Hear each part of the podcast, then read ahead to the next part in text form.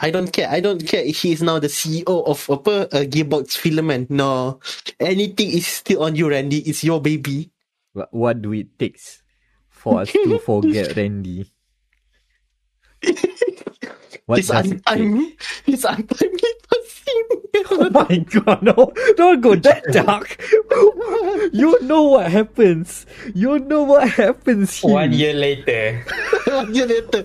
Oh no! Let's mark the calendar. 28 January 2023. I have the made movies where my life has been fulfilled.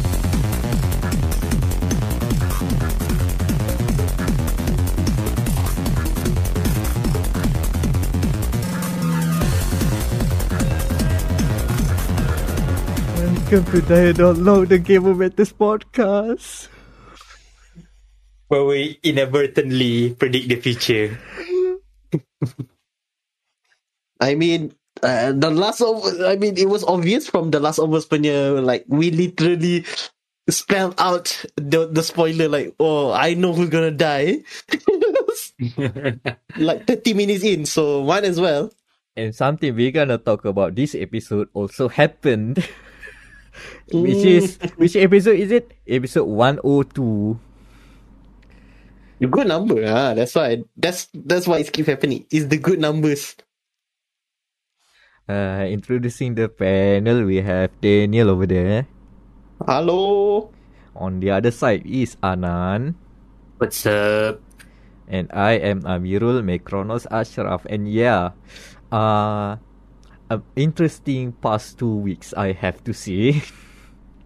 Mm-hmm. Some big news. Huge news, especially. Yeah, apparently Tifa Lockhart is Italian now. For some reason. I wonder why. The Italian... Part of the Italian Senate, Tifa Lockhart, I mean, Italy has always been a center of culture, so... yes, they are very cultured, yes. Julius Caesar has picked his place, right? Walaupun nak pergi Greece kan, when you have Rome. Forza Tifa, Presidente de Italiano. Oh, are we coming back to Forza? Forza 6 coming back to Italy, yeah, let's go. Man... a reminder to please, if you have a Zoom meeting, and you intend to make it public, please don't put screen sharing available to the public. God damn. Man. Yeah, amazing. How? Hey, that's the most political we have gone in this podcast. I mean, outside of Guilty Gear Parlimen Malaysia battle. Yeah. Oh yeah. Hold on, that's not Guilty Gear. That was Fatal Fury. Are you okay? Oh no, is he okay? I don't know. I've heard news about something. I hope it's okay. Oh man, we're gonna jinx too many people today. God damn. Oh no. Oh man. Yeah, interesting past 2 weeks. Mm-hmm. Certainly. So, I think we have to finish. Where are we going to go with this one? Is it up, down, ataupun somewhere in between? Well, it depends. Because what? Because, okay. Do we want to talk about our experimental 5-minute reviews? Ataupun do you want the audience to hear me ramble about this latest obsession that I have? How about we start with because I have the timer on just in case, because for this time I assure you guys, you audience, I won't go over 20 minutes this time. Because rapid fire. Because I played something. Oh, okay. Something new. You can say it's a pre-new game. Because it hasn't been out yet. Okay, the timer starts. I should mention that I am still not allowed to talk a lot about this game and most of the stuff, because this is technically a preview of that certain game. And if you haven't checked out GameOmeters.com, you might have not noticed, you might find latest first impressions for OlliOlli World. Mm-hmm. So what is OlliOlli World, for those who still didn't know?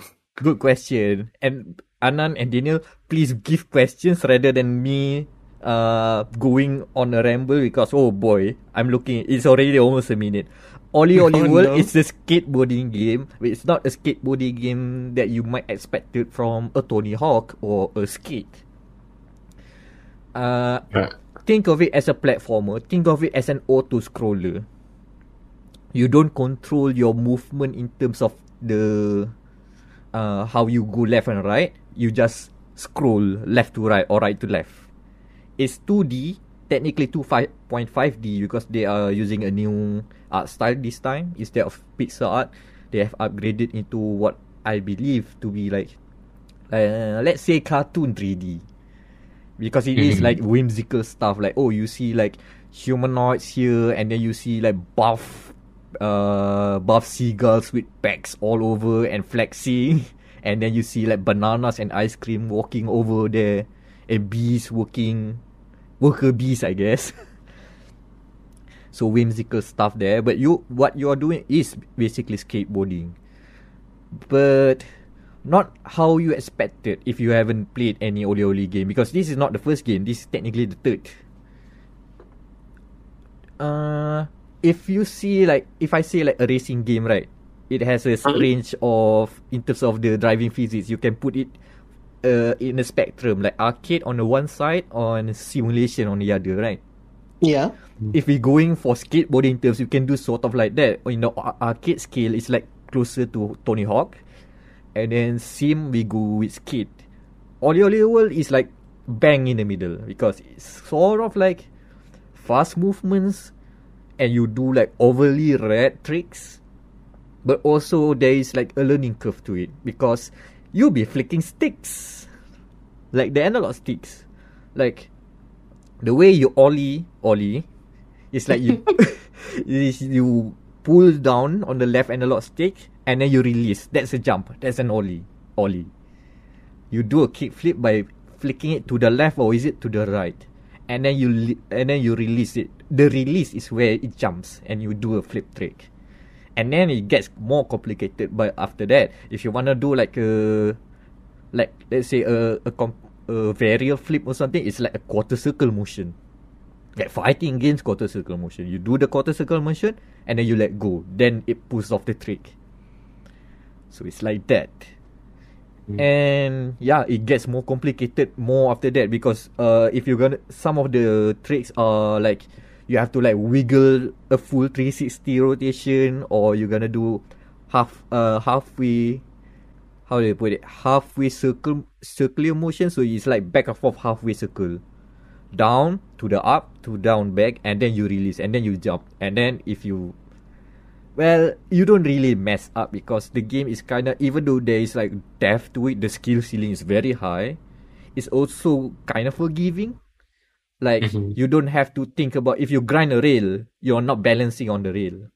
You just splat on there. Like, if you're gonna do you're gonna put a spin on your trees, right? You don't have to like line your skateboarder perfectly back on the with the wheel straight in front. Rather, it will just like auto adjust. So if you don't land it a perfect 180, you fine. Tada hal, it's okay. So it's kind of forgiving in some aspects, but there is like a lot of other depth and skill behind in other aspects. Yeah, you might not find in other skateboarding games. Mm-hmm. Like the best part when you play OlliOlli World is like, when you just operate on instinct, when you are in the zone. The developers keep on saying that the game is like promoting you to be in a flow state, as they call it. So basically, you just like on automatic, you just prompt, and then you finish the level. With the level, it's like almost like a minute long, the longest or something like that. It's not long. It's not that long. Because, and also, yeah, it's a level where you have to go from start to finish. And the fun part is like either like you, at first you can see it as a platformer because some of the platforms require precise jumping. Like, oh, there's a rail. Okay, the end of the rail. And then you jump and, oh, big gap, big gap. Like, there are moments where the camera, like, zooms out and to see the scale of where you're going. And you are going really fast. And then you just go, oh my god, what I'm doing? What the heck? You have to, like, respond quickly. But once you keep on, like, resetting by a hit of a button, because it's that sort of game. You just hit restart the checkpoint or restart the whole run again and again and again. You'll eventually get to the point where just everything just automatic. The part beep, where beep. You... 5 minutes. Yeah. Oh. That's it. 6 minutes. That's OlliOlli World. Yeah. Everything else, check out on the first impressions I've put on GameOfThis.com because yeah, basically. I've started the thing is, if you look, I keep on going. In conclusion, that if you look at the game, if you look at the footage as a video, right, you won't feel that kind of like that feeling of sensation that is involving with those flicking sticks, because it looks like simple. As I've mentioned in the preview, it's like looking at someone making roti canai or someone doing a fast lap around the track. It looks so simple. But behind there, there's a sweaty gamer going...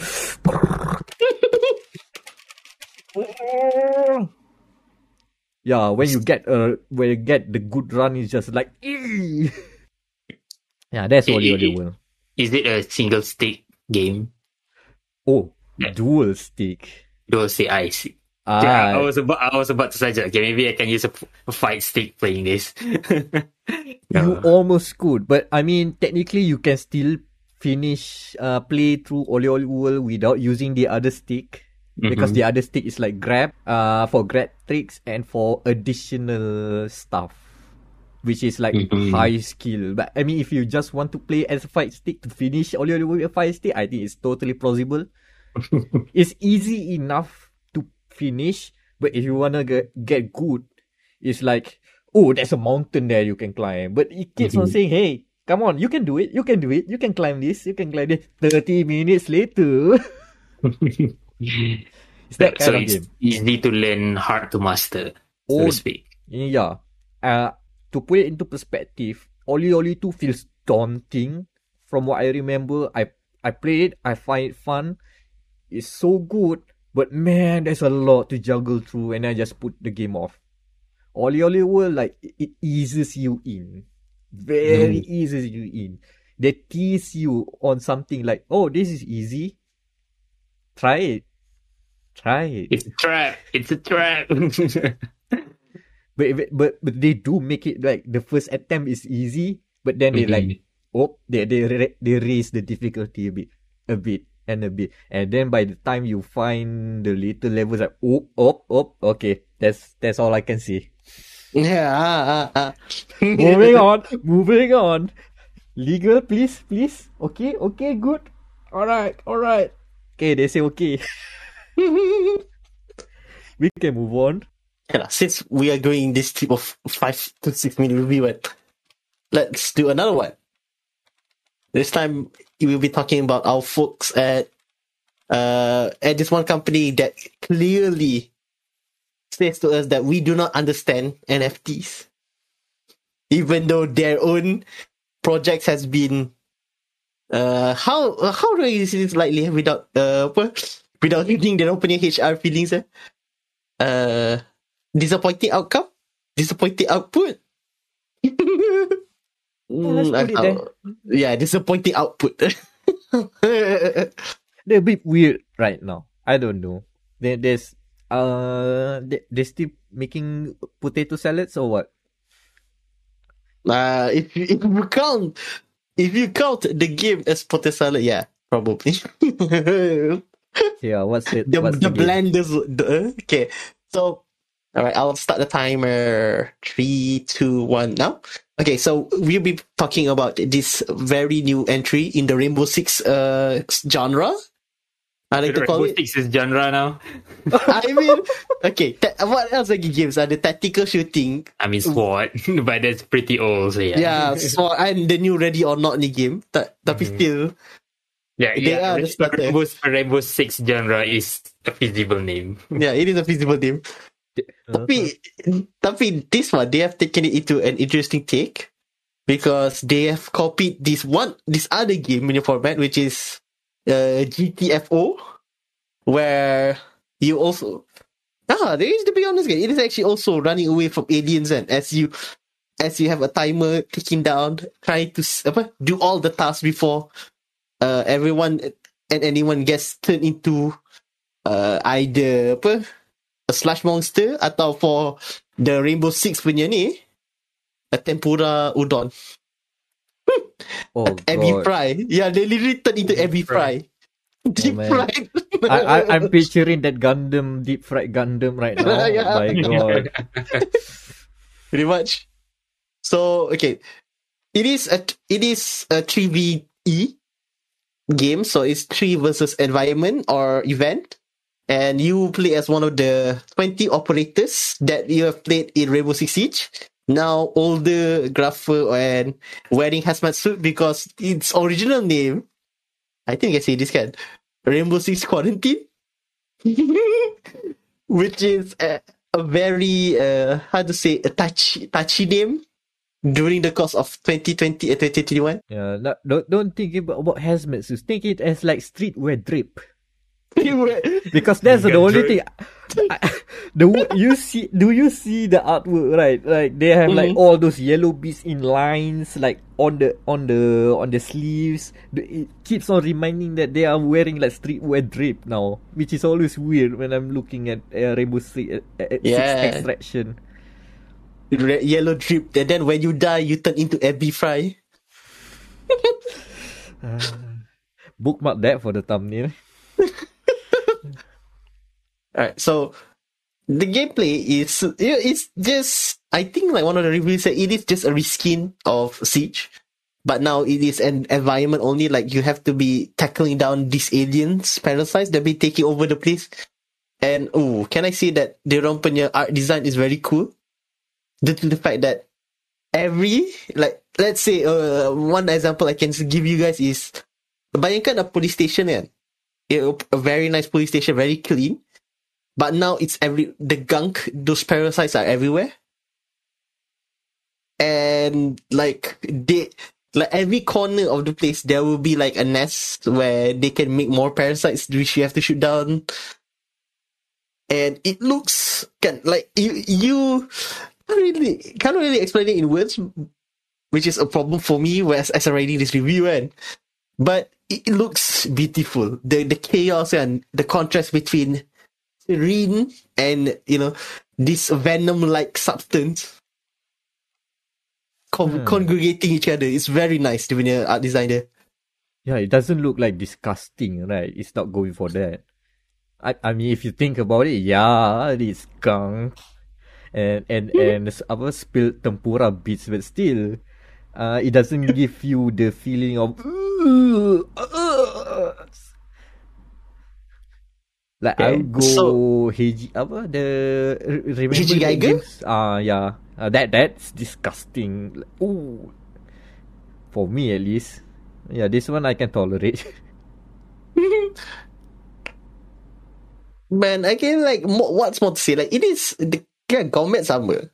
The gameplay is more or less, it's like it's objective based. Except there's no multiplayer, like there's not another 3 teams like fighting for it. No, it's just you and your buddy trying to survive in this very hostile environment, and then extract before all of their tank-like enemies come and pummel you into Abby Fry. And like, I guess one of the reasons why these games got panned, because all of the early reviewers say that the game is quite boring, which I guess if you play it with 2 or 3 friends, it might be easy, but when you're playing it solo, it might be harder. And like, okay, the final round's 5 minute shit. Okay, so easily said that this game is very good for the price of $0.99, as you can see, for, you know, thanks to Game Pass, and it is. Wait, you mean $3.99? Yeah, $0.99. Yeah, that's like $1. So no, $3.99. Like, nah, for free. Like, basically, if you have Game Pass and if you play this game, it's basically free. But the buddy pass, they haven't released the buddy pass yet, right? No, not yet. Yeah, like, they had to recoup the cost of $0.00 every 25 million. You say recoup, but they're counting dollar bills right now as we speak. Ah, yes, true. And I think that's it for the Rainbow Six. It is not bad, but nothing to write home about. And time, 6 minutes. Yeah, I'm still like, it's better that for me to check out Extraction rather than going into the siege, getting besieged by pro siege players, or rather not even pro, sweaty siege players who know what they're doing. I think of the Extraction as like, I wish that they did this. I wish if Ubisoft can, this is why your NFT projects failed, Ubisoft, like, can, instead of doing like this, can make it like, I think it was an event, like a seasonal event back in 2018, this alien stuff, and then they turned it into a full-blown campaign. But they could have done it like with a COD. Oh, here's Rainbow Siege, our next-gen version of Rainbow Siege, with our new mode, Extraction. They could have done that. Yeah, they could have sold it like $20. Like, the price, this game is, I think, like 20? No, $39. Allah, just slash it to $20. Here's Rainbow Six Siege, and with our new mode, Extraction. They probably sell more. Not gonna lie. Instead of selling nothing. No, it depends lah, because I believe they are banking for, a new Rainbow Siege game. People are gonna buy that, rather than, this is gonna be the new content for Rainbow Six Siege players. So, you know how that. Apparently, the FOMO didn't work, I guess, because I don't see too much hype after the release, and the release just came and went. Hey, it's out, yeah. Okay, that's it. Wait, game's out? Oh, okay. Yeah, but it is intense. Like, playing it alone and with good pair of headphones. Oof, perfect. I mean, they can't make a proper Rainbow Six game right now without getting scorned out of heck. What, do you want to kill terrorists in this game? The Call of Duty problem then. My team versus your team. That's why they've been like they're like trying to get away. Okay, how about we find a common enemy that won't get us in trouble, that won't get us becoming quote unquote political. Aliens don't exist, right? Yeah. We just make our own aliens. Let's see. That should be fun. There are games where you fight aliens or / undead enemies, right? Okay, cool. Let's do that.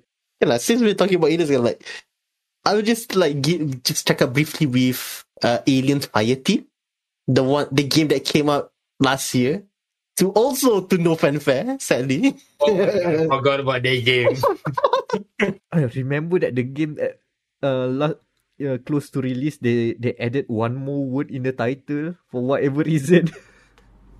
Aliens Fireteam Elite. Oh yeah, they did. Yeah, they did put in Elite. They add another word. Yeah, before launch. Okay, I don't know why they think it makes sense, but okay. Yeah, that's the bit. I have no idea why. There's no other games like Alien Fireteam. Why would they even consider adding another one? Okay, fine.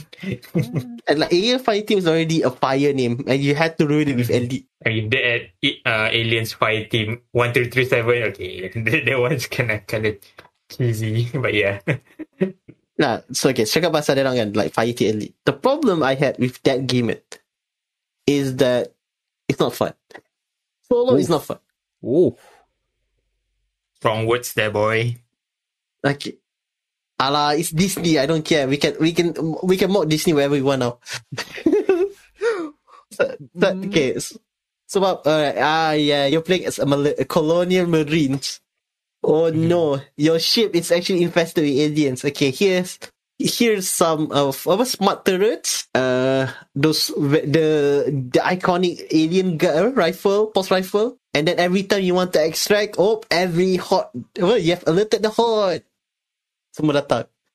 Okay, correct me if I'm wrong. It feels like World War Z. Okay. The reason why I don't like fighting, I've already played this one. When compared to, let's say, macam Extraction. I haven't played. I don't have but when it launched, I don't have the machine that can run GTFO. So, baru recently. And Extraction is my entryway into this Petri VE punya game. Tapi hey ho, kita lah Ubisoft. You win some, you lose some. My potato salad still good, right? Yeah. I mean, it's like that. Yeah. The thing about Ubisoft is most of their products are not bad. It's just mediocre at best. The potato salad is bland. Yeah, bland. No salt, no pepper. What? But it's filling. Yeah. It does something. Yeah, it's not revolting. It's like, okay, I'm hungry. What's on the table? Okay, potato salad by Ubisoft. Okay, I guess that's fine. For some that they I won't throw it away. For some they just want comfy food, comfy game. For them, Ubisoft hits the spot. Yeah, I can't argue. They are basically the KFC coleslaw of the gaming punya genre at this point. Like, I don't know, man. Yeah. KFC coleslaw is kind of okay. Kind of good, yeah. The mayonnaise. But yeah, stick with potato salad, I guess. Somehow we stretch this out. 5 minutes, we can stretch this out, man. I mean, this one we don't have lawyers breathing down the neck, so that's why I just add some stuff, more stuff on, unlike that other one. Just take it on. So okay, so shall we continue? Shall we continue with rambling then? Oh, I'm ready to talk. Go. Yeah, I think Anand might perk up with this one. Yeah. Why? Yeah. Because it is the CRPG, the very much abandoned now. Dusted off CRPG. The RPG corner. So okay, for context, to our dear listeners. On Monday, that's right, Monday. We recorded this on Friday, 28th January. This is Monday, 23rd January. I don't know what came over me here. I suddenly, I just remembered, because I think I was, waiting for, because recently Deus Ex Machina has been given for free on Epic. Demon Ex Machina, yes, sorry. I thought Demon Ex Machina. I think it's Demon actually. I have no idea how to put it. Okay. Technically, both are the same. Yeah. True. Demon and they never say. From what I've played, that spiritual successor to Armored Core, I haven't heard them saying the word, or maybe I forgot. But yeah, continue back on track. Okay. So. Alright. So okay. Since we're waiting for basically Demons of Machina, I went through the library of Epic games that I have, because as of I think right now I probably have around 50, 60 between 2019 to 2022, 60 games from Epic that I've paid nothing for. One of which is. I think Pillars of Eternity, the one game by Obsidian Entertainment that was crowdfunded before they were bought over by this one big conglomerate that we'll be talking about later on in the show. Daniel, can you check a bit your connection? Or is it me? It sounds a bit roboty. Is it me? No. You sound okay. Then. Oh, okay. That's me. That's all. Oh no. Todd Howard doesn't want to hear. Okay, now you're fine. Okay, go back. Continue. Apologies, Todd Howard. We want to talk about your rival. You're not rivals anymore. You are now best friends. Co-workers at another company with the same parent company as theirs. Yeah. Oh, it's complicated. We'll go over that later. Okay. So, Pillars of Eternity is one of their Obsidian's more recent titles, besides my current favorite sci-fi RPG game, The Outer Worlds. And I have never played this game. True. Like, I haven't touched it. Tak pernah main any of the game. Both Pillars of Eternity, the two DLCs, and the new one which came out last year. So when I downloaded this game, like on Monday, and sat down, put up the game, and now I'm almost 15 hours in. Oh, nice! Nice. You got enrolled into the CRPG. The table has been split. The dice has been cast. The roll 20s have been rolled. Like legit. So that is since Monday, because the review for Rainbow Six Extraction is supposed to come out today in conjunction with the episode. No, I've been busy playing CRPGs. I see. So, okay lah. So to make context, Pillars of Eternity is a fantasy RPG game set in the world called Eora. E-O-R-E. 16th century, so that means knights, colonies, dictatorship by one king, like the usual. Yeah, usual, yeah. There's also like other tribes of elves, or usual fantasy stuff. Mm. But tapi, the one thing that makes this Obsidian's fantasy world interesting is that they introduced this weird magic.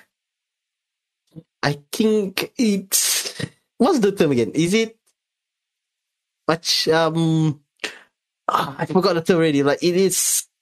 It's very electric. I can say that. And somehow this electric shock gives you the ability to see into a person's soul. Basically, you are now... the Ghost Rider, but before Marvel was invented.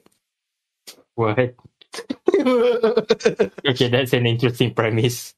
I mean, it's still your basic CRPG affair. Mm-hmm. Party, turn system, click, and then 1, 2, 3, 4 is your 1, 2, 3, 4, and numpad 1, 2, 3, 4 are your best friends. Yep. And as usual, one thing that I like about Obsidian's games are their writing. And this one, like, it handles the writing like very like. It's one of the reasons why I don't like the games like macam. I don't know. What's the Lariaria games? Is it? Hold on. Why is it in the tip of my tongue? I know the Lariaria. Yeah, games. That's right. That's also I'm also. Like, Divinity, yeah. Original Sin. Yeah, I couldn't get into Divinity as well, even though I also got that for free. I mean, I tried Divinity for like a few hours. It doesn't click yet. Yeah. And I need to play it. That's why. Like, it doesn't click. I'll give you a reason. Why? It's less CRPG and more immersive sim. It's an immersive sim in disguise. Like, seriously, there's a lot of like interlocking systems that if you like really explore the boundaries of what the magic system or the physics stuff, then you see the potential. But I did try Divinity Original Sin, but I stopped not even halfway, like early on in the town, because the big problem with the game is it really doesn't tell you what to do. I got lost. Like, even though I like that they give you hints, instead of like pointing directly to the objective. But the problem is, I don't know what I'm doing. I'm lost. It's the aim assist, the Deus Ex Insta just kick you out. Okay, have fun. Good luck. I would like to revisit that game, but maybe in better circumstances. Mm-hmm. I want to give it another shot. So, okay, coming back to Pillars of Eternity. It is, like, it's, the difference of it is more, how you say, like, fantasy, but the way of the Grimm Brothers style. Like, you know, so, it, like, oh no, these elves are actually enslaved races from beforehand, but now they are now free. Or like the tribes are also, people are there because the tribes are angry because the colonizers are now making bad things towards their tribes and desecrating their sacred lands. And now they will kill anyone and everyone without prejudice. Like it's dark fantasy, tapi the writing keeps it like balanced. Like okay, so. Like every RPG can. That's it. It is something. What's the word? That's not the word. Like I think it's engaging.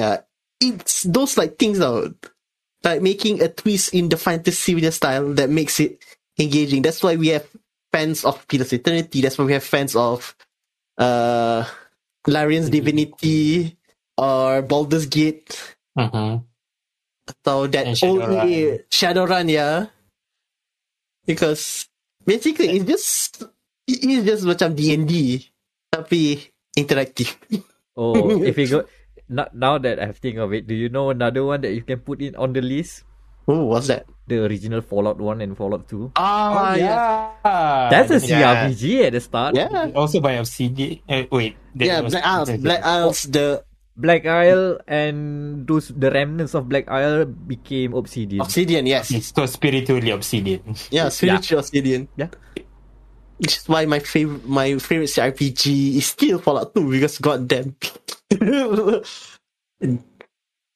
and the reason why I like Pillars of Eternity is that it has the hints of upper Fallout 2 style because its humor is there, but you have to like wink and like.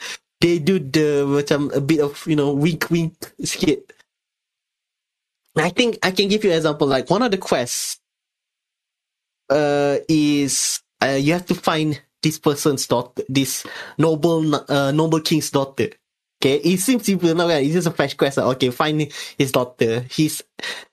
And then you question people, and then at one point you question this one specific NPC. They tell you, yeah, an ogre took her. I guess you should kill them now. If you follow it blindly, it's like, oh, maybe they ambil kot. Maybe the ogre took him. But like for players, like it was a bit of, why is he asking us to take down this specific ogre? When in that gun, when you played through the quest, it's actually the ogre was innocent, and the guy then that specific NPC that framed the ogre was one guilty. Like. Ooh, what a twist! Wow, that guy, that NPC literally discriminate a living being that is not human. Wow. Well, you know what happened to those kinds of folks. What do you do to him? Meme. How dare you? How dare you send me into a goose chase where an ogre is just literally living out his life with a couple of bears? And you ask him to kill him? Excuse me? Shrek did nothing wrong. Yeah. And like, I really like how they do the companions. Because this is exactly what they did with the likes of before this New Vegas and after this game, which was Outer Worlds, which is the companions' quests are very unique from one another. Like I can give an example of one of the guy. He is your bard slash warrior guy. His quirk is that he he's also like you. He can see through souls, but he can only see his, because he has two souls living in his body. Oh God! Is this Beyond Two Souls?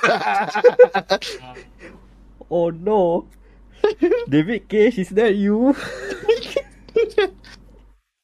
So one of the quests is that you can decide. Do you want your wizard warrior to be just him, ataupun just her, because the other one is a lady, atau both live together each other. So that means you can, at times, you can even buff damage because they can both work together. Like, I do like this way. Like, oh, okay, your companions is this weird, but you can, take this as your advantage. And now my wizard warrior does double damage due to that. Two souls combined. Yeah. From what I've played of Pillars of Eternity, I didn't go that far. I think I'll stop at the starting town. I remember there's a big tree and there are hanging bodies there. And then I think around there I stopped.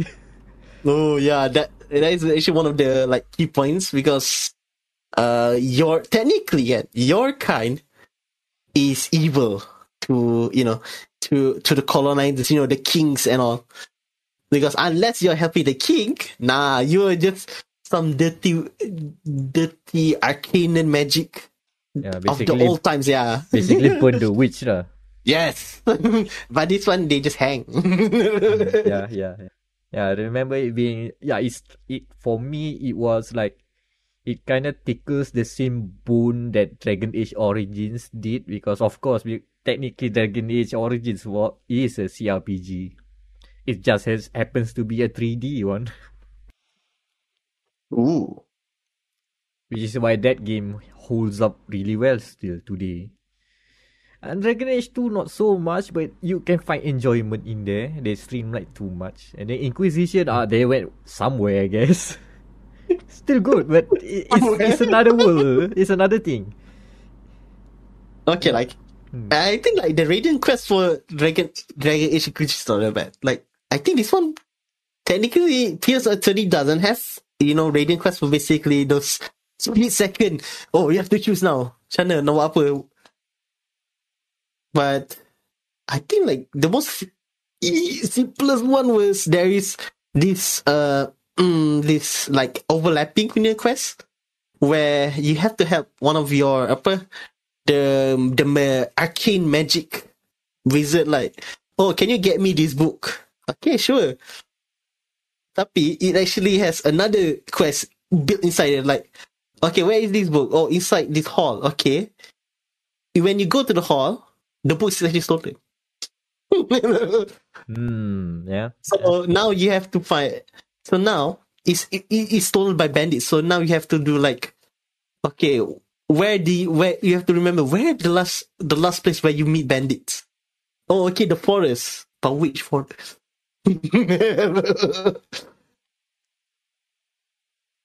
Surely it's not the nearest forest, and indeed they are. It's overlaps. I think it's one of the things that obviously just like to do for the RPGs. Everything overlaps with one another, which is cool. And hence why I have this many hours into this game. Yeah. Good for you finding a new niche of a genre that I can probably throw games at you later if you want more. Can I say something? The reason why I have 18 hours more due to the fact that one of the earlier side quests you can do is to be stuck in this endless maze. Or because you want to go, because will get a castle halfway through the first act, and then the castle keeper said, do you know your castle is cursed? You can go into the maze where you can clear out the ghosts. And I was like, okay, fine. There's 15 levels. There's 15 levels, so 15 dungeons, back to back to back. Oof. They did warn you.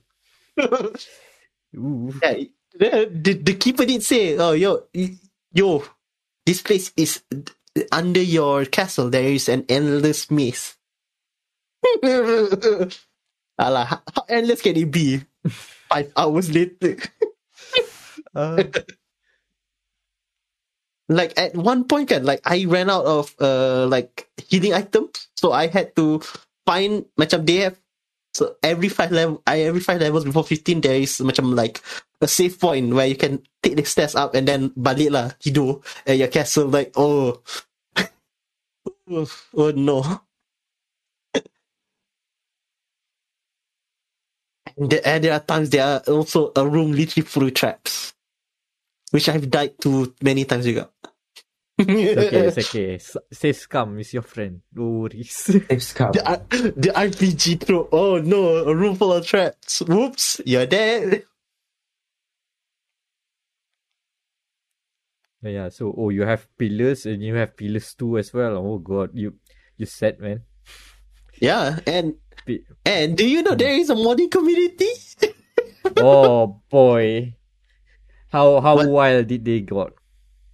Okay, so for Pillars of Community 1, I've made I just install one mod which makes the writing like a la Wild Wasteland.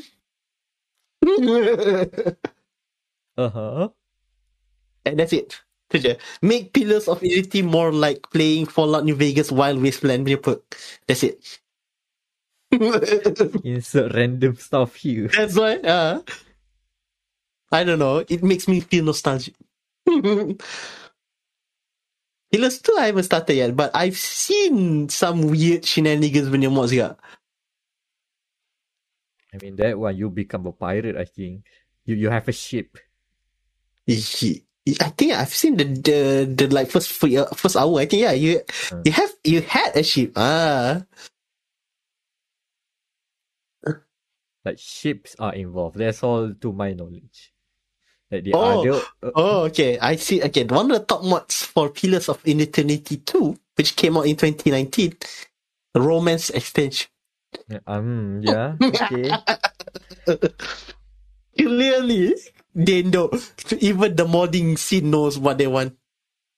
Yeah, I need my romance in my probably 50 to 100 hour long 100 hour long CRPG, yeah. And I agree with them. the buffs, man. Kalau ada, I think like I Emblem did it better. Like, if you are in love with this character, both of you get a buff every time you are near to each other. Come on, CRPGs. It's 2022. You gotta sometimes change the formula. And how long have we been talking about CRPGs? Well, that's such a long time juga.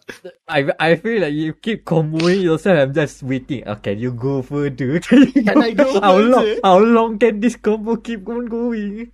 I mean, I could insert more because my last remarks would be there's a lot of other CRPGs that if you are into this, I haven't had first-hand experience, but I've heard they are pretty good. Obsidian also made that one. CRPG Tyranny. Tyranny is interesting. The fact that because of the world is like evil has won. So but the choices you make is either what kind of evil you want to be. Are you chaotic evil or lawful evil? So you basically arguing amongst other evil people. Oh yeah, that's also in my Epic Games media library. My goodness, are you going like this, or you have standards, or you just hog wild? So people are arguing within themselves, but they are winning. And moral standard. Then you stop thinking about are you picking good or bad, or what kind of evil do you want to be? Which is a fascinating twist.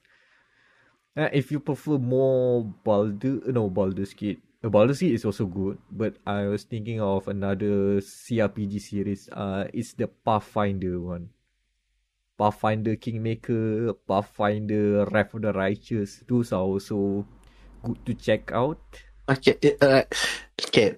We'll end this with now. I'm looking at Nexus mod right now, and the top mods is, you know, the Bethesda game, so Skyrim, Fallout, whatever. Top 10, do you know who is number 10? It is the game that you just spoke of, Pathfinder, with 3.5 million downloads so far. Yeah, but Pathfinder is pretty big. I guess it's the Russian D&D, if I'm not mistaken. No one. Probably, we already fact-checked that, but it's technically a tabletop game as well, but they've turned it into an official, like, you know, CRPG, licensed CRPG. Yeah. So rather than, you know how Dungeons and Dragons keep on using the Baldur's Gate IP to make their CRPGs world, right? So this is like, they're directly, okay, you take this Pathfinder world, go do something with it. 2.5 million. I'm guessing those 2 million alone are from Russians. The other 300 is from the rest of the world. 2 million for Russians. Oh, I like how one of the top mods for Pathfinder is Portrait Pack. Because this game is actually... How old is this game, Pathfinder? Pathfinder Kingmaker released in 2018. Wow. You can also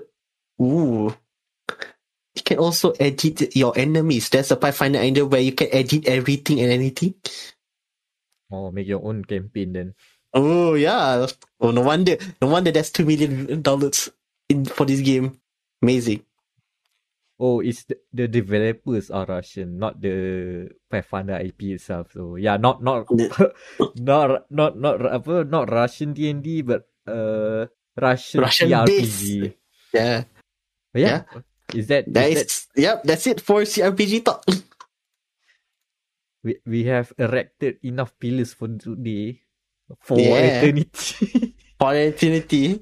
Maybe until I start playing Pillars of Eternity 2 after finishing this campaign. Oh boy, let's see if you can come out of this rabbit hole, or you're gonna stick with this. Yeah, the news. Alright, the news and hot topics. Well, speaking of Obsidian and of Bethesda, we've been over-referencing this the whole CRPG hour. It's time to talk the elephant, the very $70 billion elephant out of the room. Yeah, we have to. Yeah. Microsoft, it's not yet. It's just, you can sum it up in four words. Microsoft just bought Activision. I mean, when I heard that news, I'm like, holy shit. Do you know how fast that deal was? Like, I literally posted a meme, or Phil Spencer just going to drive a money truck and dump it onto Bobby Kotick. Literally a minute later, Xbox. I follow Xbox Wire, their like press release thing. Yep. Mm-hmm. We welcome the folks at Activision into our fold. Tak sampai seminit. And it happens. I keep looking at the Xbox plus Activision Blizzard King picture, right? I still think that's fan-made. That's so real, man, to see. Like, what the hell? Like, what the actual... Anna, remember the last time we talked about Xbox buying Bethesda, right? You said about the Microsoft's market cap, right? Mm-hmm. Yeah, you said something along the lines like, they just waiting. They just waiting for... They can just snap their fingers and buy anyone. Yeah, I did. See? Our words? What happened? As salty as the french fries from McDonald's, they are now non-existent, my goodness. I mean, they got revenue in the hundreds of billions per year. Like, buying... I mean, okay. Like, but how much they pay for Bethesda? 8 million. 8 billion. 7.5. 8 billion, yes. 7.5 billion. This is like almost 10 times. Right? Yeah, because we joke about 76, right? Almost 76. So 7.5 billion. This is almost double. almost. 69. Nice. Billions. Holy. The crazy part is they've just bought the biggest third third-party publisher, game publisher in the world. Yes. They bought the biggest one. First party is Microsoft and Sony. But yeah. So that, third party. So like, whoa. They didn't go like for Sega or for Square Enix. No. They go for the biggest one. Yeah. For good reason. Have you seen the news of anything related to Activision Blizzard? Like, have you not seen good. I wonder why they got sold. I wonder why they wanted to get bought. Like, does someone pointed out on Twitter like this, or they are reevaluating their relationship? Yeah, they're reevaluating from 80 billion to, okay, down to what, 67.5 lah. Okay. No. I was about to say like this. From partner kan to employee. That also true. Fully. So instead of equals, you're my coolie now. Yeah, you're not my coolie now. That's what they You do this kind of stuff. I'm gonna... Our style takes over. Oh man, like, ooh. Like, what the hell? Like, ooh. There was an... Okay, has the deal gone through? Because I reckon it's gonna go through FTC first before anything. Yeah. It's gonna go through next year. Yeah, by next year. Yep. June 2023. I see. So they're gonna get examination from FTC, if anything, the Federal Trade Commission. Yep. So before they commit to anything. But as of now, consider it done. Until next year. Yeah, it's still like a certain Mr. Kotick is still in reign, in power, but Phil Spencer makes in his remark on the acquisition clearly that if when the deal goes through, Activision Blizzard will report under him as Microsoft Gaming CEO. God, man, they got a new title, man. Phil got a new title for this deal. God damn. Xbox Gaming CEO. Yeah, Microsoft Gaming. Microsoft Gaming. Yeah. So it's not just I believe like with Activision Blizzard joining the fold and with Bethesda sitting there as well, it's not like they are under Xbox, they are under Microsoft. Mm-hmm. So they So it feels like more like when Bethesda and Activision Blizzard making games, they are more like a second party. Mm-hmm. Like they are working, they are still a separate entity kind of, but they are still under the payroll of Microsoft. Like whoa. I mean, okay, I digress a bit. People always like amazed at Amazon, Apple, then Tesla. People forgot Microsoft. They're like they're still one of the big kids in the game. Oh yeah. So yeah, like this acquisition sort of like put Microsoft back in the minds of people, saying that hey, we're still big guy here. Don't forget about us. Yeah, the fact that with this acquisition propelled Microsoft to be the third biggest video game. Is it video game? No, they revenue. A video game company by revenue, I think. They frame it. They are like behind Tencent and they are behind Sony. Which means that, oh god, Xbox doesn't make that much money, huh? Yeah, sebenarnya. Like for a long while, they haven't like invested much in the Xbox ecosystem. Now with Microsoft backing. But now, yeah, Phil have talk to Satya Nadella for a bit, like, dude, money. Give me money and I will make gaming to be Microsoft thing. Okay. Like, I mean, I don't think that Microsoft would have given money with the previous regime. You do know what happened with Xbox One. But I think they've convinced, Phil have convinced some people to make this move. Like, wow.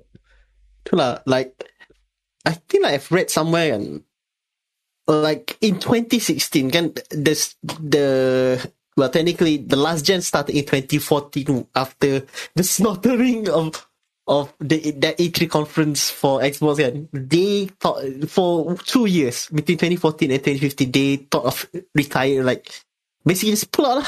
That's it. Yeah, they're gonna pull the Sega. Yep. Bungkus. Tutup kedai. Whatever. But this man, Mr. Phil Spencer here, credit due, like he literally said, okay, never mind. We recuperate and then we give what our fans want. Because I think at the time kan backwards compatible then. Uh-huh. And then let's build it slowly from here until now. So for 2016 until now. Oh yeah, Game Pass. This is totally a Game Pass move. Because I think Game Pass helps with how do I say this, player acquisition. Mm-hmm. So I feel can sort of present it to the Microsoft head honcho saying, okay, we get massive growth, so this kind of acquisition that game studios and stuff would be way worth it. Yeah. They're right now. Okay, one Game Pass 1 month is $10. Atau I think, is it $10? Yeah, more or less around there, like for 14 ringgit. Now, right now, they have 25 million users officially. Oh, that's a lot. And you bet that there will be time where they've stopped thinking, oh, we've reached our peak. And then it's time to like, ching, raise the price. Oops. Oh. Because now they are like profit loss because they just want the numbers. They want the acquisition. I don't know acquisition. What did you say again? Get the player base. Get people into the ecosystem, so to speak. But after that, you know what happens. I think Netflix does the same. Netflix doing it right now. Like they are increasing the price. I call this the Silicon Valley tactic. The Silicon Valley. Like first, okay, you have to make a loss, right? Like provide services at below cost. Then once you got all, like, you kick out all your competitors, and then you got all the installed base and stuff. Raise the price. Yeah. Remember when the e-commerce sites used to have free shipping every day? Yep. Yeah. That pretty fun, remember? That trick. Remember when, I don't know, Grab used to be cheaper than taxis? Now that taxi is obsolete, Grab is like, price like taxi back, Maybe taxi. As if nothing changed other than getting an app, an intermediary. But yeah, back on topic is that, I don't know. The one thing that I would like to see once the deal gets through is like, please, Phil Spencer and the Xbox team, clean the mess up. There's a lot of mess that you've inherited with this purchase. Like, oh boy, Raven Software was on strike for 7 days in a row, and then they are unionizing. And then got unionized by Activision. Activision is still a devil. They are still fighting back. Like, I believe Raven has already stopped the strike. Yep, stopped because of the acquisition by Microsoft. So they're like, okay, we're gonna hold for now. If it happens again, we're gonna go strike again. Yeah. Look, and Raven may not be too familiar to most people these days, but hey, they keep the code working. Yeah, they have the QA guys that keep code working. And we're like, have you seen the bugs in code? Do you want it more? Yeah, you gotta help Raven first. Free, please, Xbox, free those good people from the Call of Duty mines. Call of Duty mines. They are literally the only thing that's holding. Vanguard and Warzone into complete disarray, like I don't know a certain other series about Feel and Battle. Oh shit! Okay, I realized something. Whoa. Okay, all of us have Windows 10, right? Yes. 11 actually. I'm already 11. We have Candy Crush installed. Oh yeah. Yep. So technically, Candy Crush is also Microsoft product. Oh my god. Yep. Yeah, now it is. Yep. Guys, you're gonna have like mandatory install for everyone. Candy Crush. And you thought that was just a King deal. No. Now this is the first party. Yeah, now it's first party game now. You can consider Microsoft Solitaire and Candy Crush as the same pack-in apps by Microsoft. Oh my god. That's the level. Yeah, and with the purchase, of course, we keep on calling it Activision Blizzard, but it technically includes King as well in the mix. And King as a good portion of the mobile space, and you know what they do with mobile, big money. Yeah, I believe King contributes most of the revenue. Yeah, most of the revenue to. They've always forgot that. Yeah, Activision, but yeah, so the biggest revenue pie is probably like from Candy Crush from King. Oh god. You know what? You know that the a few weeks leading to the announcement, right? Forza Street was shut down. Yeah. That game. I wonder why they can get someone from King to try monetize Forza on mobile. Yeah. Makes sense. Yeah. Their efforts floundered. So hey, we got a good one now. One of the best. So to speak. Halo on mobile. Halo on mobile. They can do that. Mm-hmm. They can do that. Yeah, they literally have the expertise now. Get Halo Wars or something. Not Halo Wars like. Because sekarang like right now, if you see Facebook gaming, it's still a thing, by the way, in Malaysia. Facebook gaming. It's not just a thing. It is the thing. Dirty, yes, it is dirty. Over here, it's dirty. Kan, it's either Call Mobile atau PUBG. What if we put in Halo Mobile? Because they already technically Halo is free to play on Steam. Yeah, in Steam. Technically, yeah. Do the kids care? Oh, Halo is free. They don't care about story mode. Only us in our office chairs that love story mode. Free game, I'll take that. It's free game. And then put Cristiano Ronaldo in a Spartan armor, and then you go. They get the kids, easy kids money. Well, not kids money technically, the kids' parents' money, but yeah. Oh boy. This is a big consequence gonna happen with this purchase. Yeah, and now because like after the Bethesda purchase, right, the acquisition, we kind of like there was the conversation of who's gonna buy who gonna buy who, but there was like that feeling of this company is maybe too big, they won't touch them. Like EA maybe too big, maybe Square Enix is safe. Sega so, Capcom so. A lot of people are like weighing in, right? Now that Microsoft just leaps over all of those companies and took the biggest player in the market to join them, anything is on the table. Anyone can be bought, man. The game is on. Everyone can. Yeah, that's the crazy bit. Like what the heck? Anything can go. I mean, Amazon got plenty of money. Yeah. Amazon can snap Sega and just like that. Okay.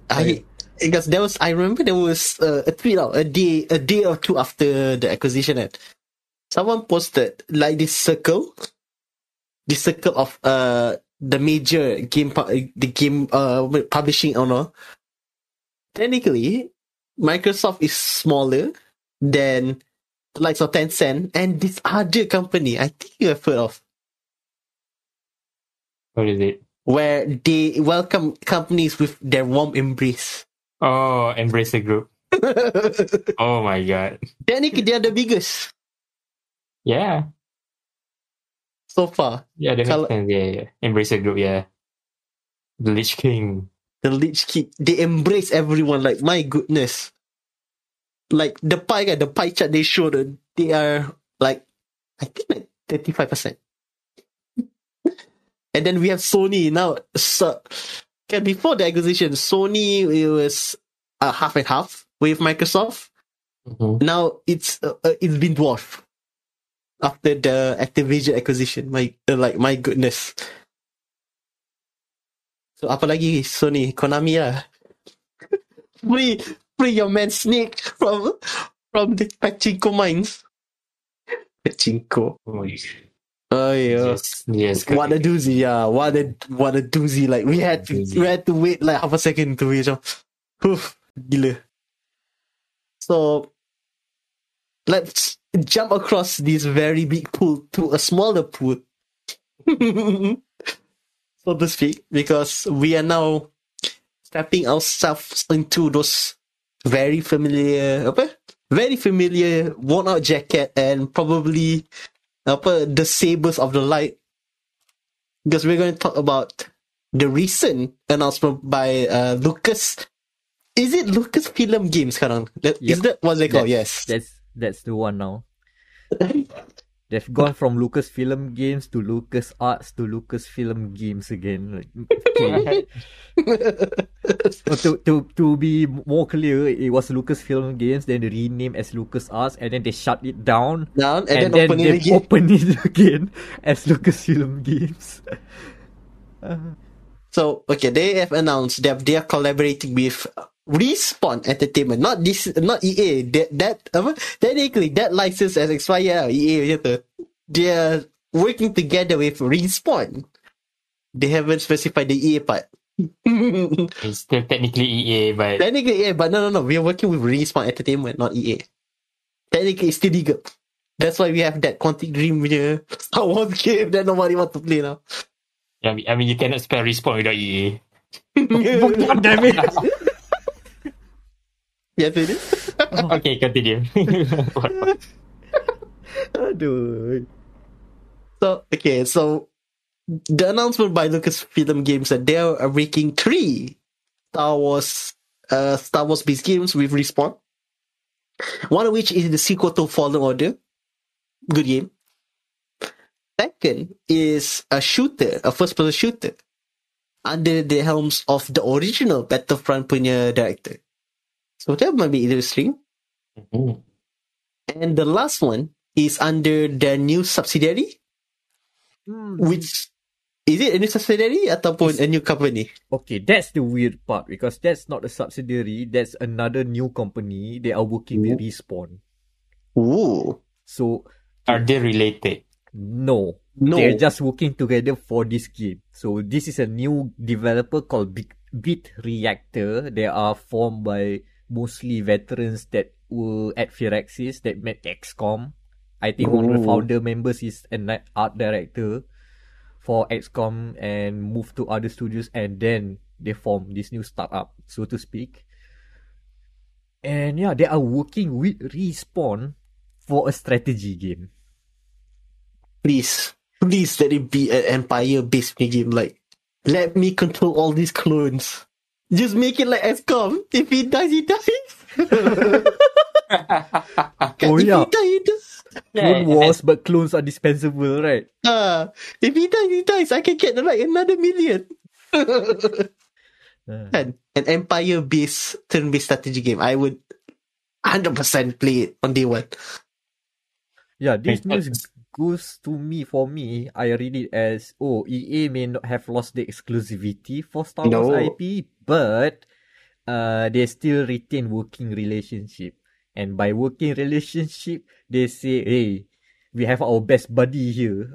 In our lineup of developers, we have this good buddy here. Respawn here, you see Respawn here, they did good job with Star Wars Jedi. You know what? Maybe we can do more Star Wars game with this team. Respawn? You can do it, right? Yeah. Yeah. Like, I feel like, I think there's a change in guard at EA, because the previous time, EA feels like they have, in a lot of other studios under EA, right? It feels like DICE was the golden goose, the favorite child. I wonder what happened. Then something happened. Some vice president have left the company to create a new company and try on making a new free-to-play shooter.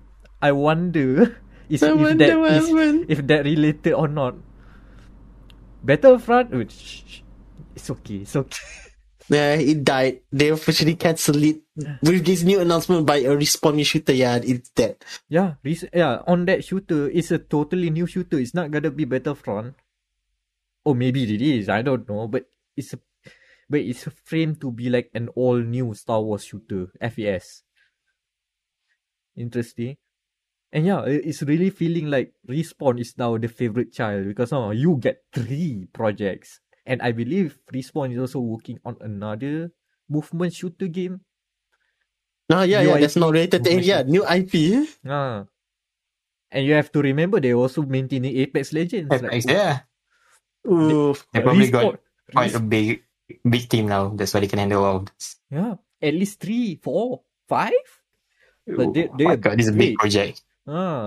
And the fact that Vince Zampella, the guy that founded Respawn and basically the CEO, I guess, he's the one overseeing all the Star Wars projects. So yeah, really pretty much EA is now like putting Respawn as their favorite child right now. Guys, you go and handle that mess. At first glance, this is gonna look like unrealistic expectation making 3 or 4 games in parallel, especially like 3 Star Wars game, but this is the same franchise, so for things like asset, they can just reuse it most of the time. It's just a different kind of game with same, if not similar assets. It's asset reuse. So this is quite feasible in my eyes. And if they decided to go Unreal rather than Frostbite, it probably could work. Like, I think Star Wars Jedi Fallen Order was on Unreal. Yes, Unreal, yep. One of the first of the EAs to eschew the Frostbite engine for whatever reason, I wonder, in a long while. Who wants a buggy engine that next to no one's using now? Because I think the new Max Effect is also using Unreal. All out. Instead of the debacle that is Andromeda. Who made that Frostbite engine again? It's built for Battlefield. But when they making Inquisition, like every asset is just a gun. You wanna make a Need for Speed game? Put a gun there, and then we can work on the prototype. Put the gun there, the car goes zoom. Oh my god! But then, I believe Codemasters is tuning up for Frostbite, but I don't know whether that's still ongoing. Wait, what I've heard, I don't know whether they already pivot. I haven't heard anything. Don't expect anything for now. It's just a hearsay for me. We'll see with Criterion. Like, Criterion is handling it for speed this time, right? If they are still sticking with Frostbite, and if they manage to make Frostbite work, I think if Codemasters want to switch engines, at least they have a good partner. Yeah, you can have Criterion help out. Criterion. Yeah. I believe they still have good people there. I hope they do. Most of them have left after they got they got to become a support studio for a long while for whatever reason, because EA wanted to make a new company based in Scandinavia to lead the Need for Speed series, and then shuttered that one to become a support studio. I wonder why. A lot of these narratives are very related, you know. Big brain game, body chain. Let's say I do not know anything about EA's politics and whatever they have in there, but you can make the connections and see. Even Andrew Wilson's sort of kind of stealthy now, like under the radar for some reason, right? Yeah, I mean his new company, the one that's making this weird ass free to play game, like nobody knew that. Like when they announced it for the Game Awards last year, nobody knew what's this game. They dig. Oh, it's actually Andrew South's company. Okay. Who's that guy? What did he do before? Hey, wait, is that the guy that I saw in the article about Anthem's You're flying. Exposure. Yeah. At flying here, okay. Look, I'm not saying much. I'm just putting the notes there. If you wanna connect the dots, you can connect the dots.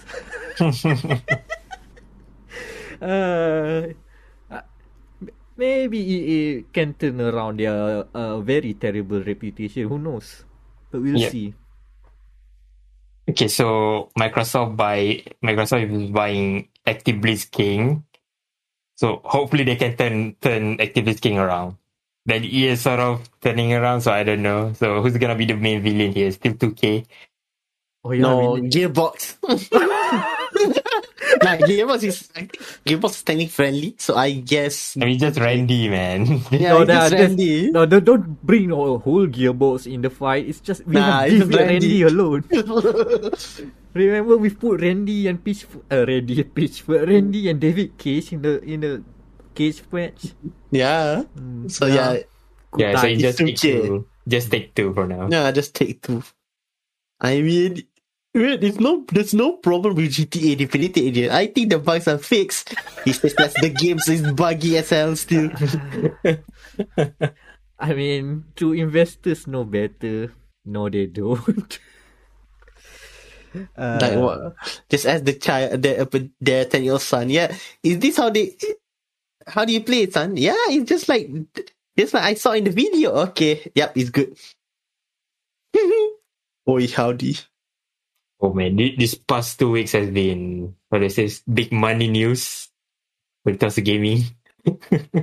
Oh yeah, and you know what?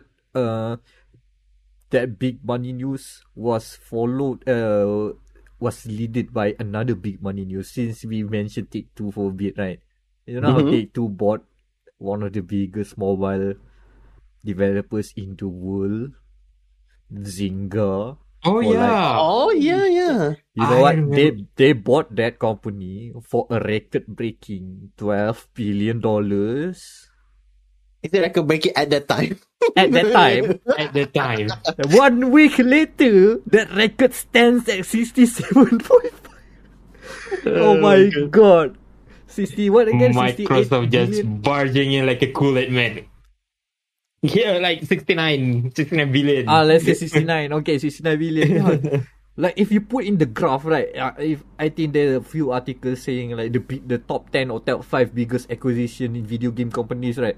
You see, a few like Supercell, and then you see Zynga, and then by a long margin, if you put in an Excel sheet, that's a very tall bar. Activision Blizzard King, like. Whoa. One week apart, those two news, like crazy. Ooh, amazing! So, imagine. So in the future, we have King versus Take Zynga for no reason, and then the big fight between their parent companies, Take-Two and Microsoft, Activision. Chaos! Oh my goodness. And it's only the end of January. Yeah, we haven't finished January yet. Oh my god! At the time of this recording, I mean, okay. Off topic, January feels very long for some reason this month. I wonder why. It feels like 2 months has passed. It's not about games coming out too much. Yeah, and it's not about that. Like so many things. Earth-shattering moments recorded on January of all times. Oh god! Gonna be Star Wars Legends, that's for sure. Yeah, Star Wars Legends. So we're gonna end this podcast with an interesting and lighter note. Speaking of Legends. So speaking of EA, that's a good segue. Speaking of EA. I set up a segue. You guys top it up. Oh god. Exactly. So, okay. So, the talk of Codemasters, they have recently released a 40-minute snippet of the first hour. Technically, the first 40 minutes. Then, if they split it with 40 minutes, the first 40 minutes of their upcoming release, which is Great Legends. AKA, what if Drive to Survive becomes a video game? And I thought the answer would be Breaking Point, but no, this is the answer. This is the answer. Like, wow. So they out F1 official. Yes. Because the drama. Okay. So the plot, because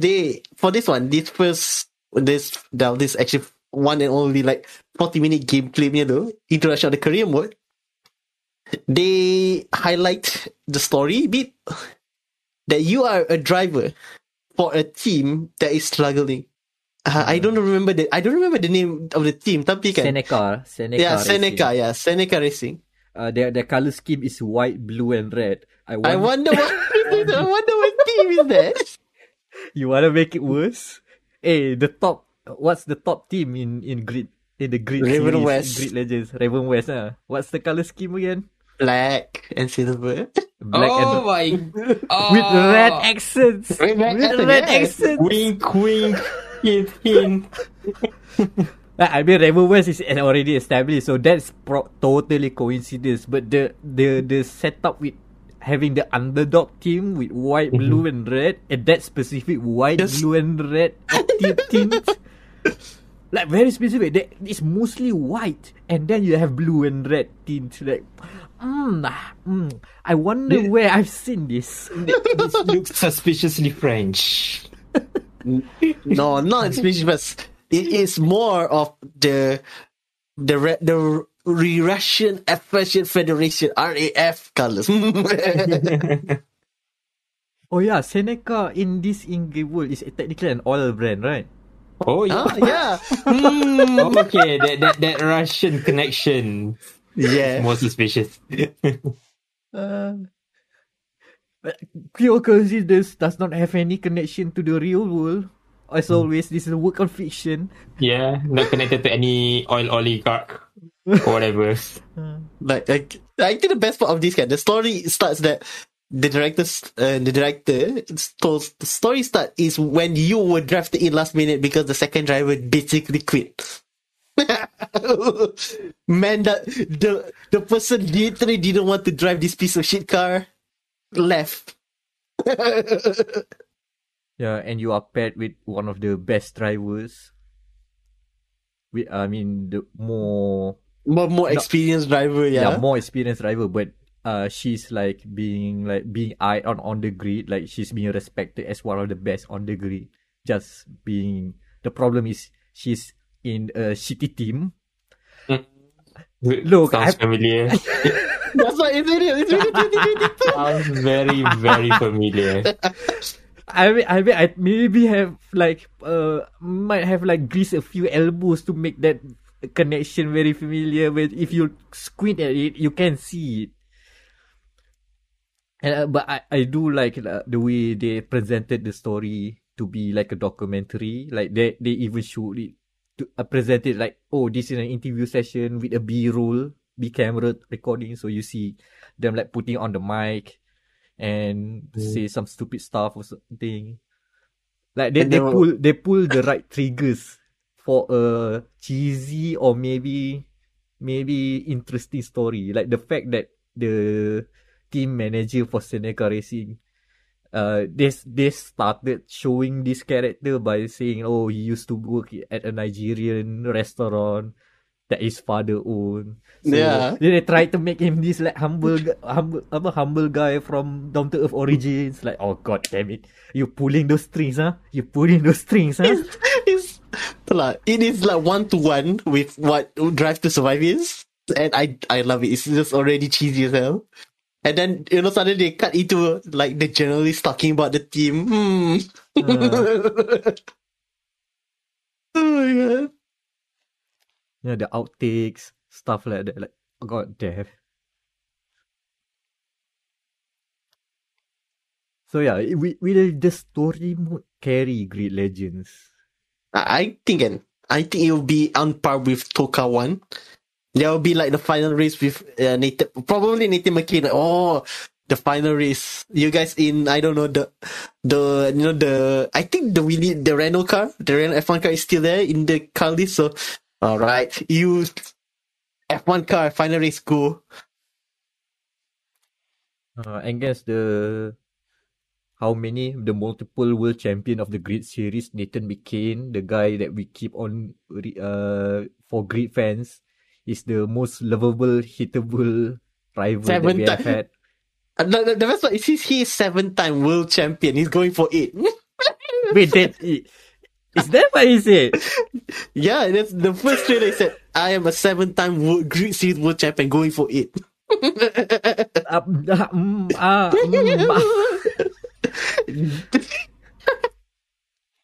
Like, I see the similarities already. Codemasters, very cool.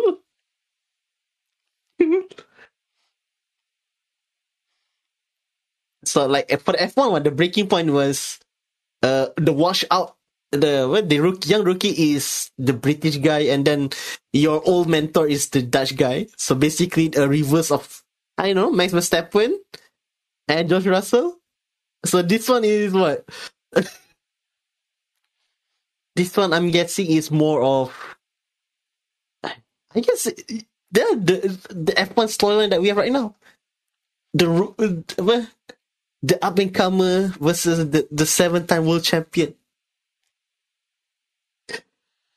Time is a flat circle sometimes. I look forward to see how much the story mode can carry Grid Legends, because from the gameplay part, I'm kinda turned on. Yeah, it's just the same. It's Grid 2019. I've played Grid 2019, and that was the biggest disappointment that I have after the whiplash from playing Grid Race Driver Grid from 2008. And then coming to Grid 2019 with some of the technical issues still prevalent on the PC version, like, So I already checked out. But I hope the Grid Legends might do something good. Like, maybe the story mode could convince people to see, like, oh, maybe we should put more story in racing games. Yes, I would. Okay. Before we end this podcast, my I have a chart of racing game story mode that is over the top, and then balance, and then boring. So balance is basically Grid, the original Grid. Boring, I guess, for like this racing stamina tu is, I guess, a Rage Racer punya tu, because the Rage Racer Type 4 punya story is acceptable. Even though it's fun, it is the roasted glasses and all that is fun. Tapi itulah, it's acceptable. The only game that reached into the bonkers crazy story mode is still R-Type Ridge Racer, R-Type Evolution. Oh yeah. Yeah. The racing girl. When halfway through, it turns into a metal solid plot. You cannot win this race as you're driving, as you fight like Super GT cars with a Fiat 500.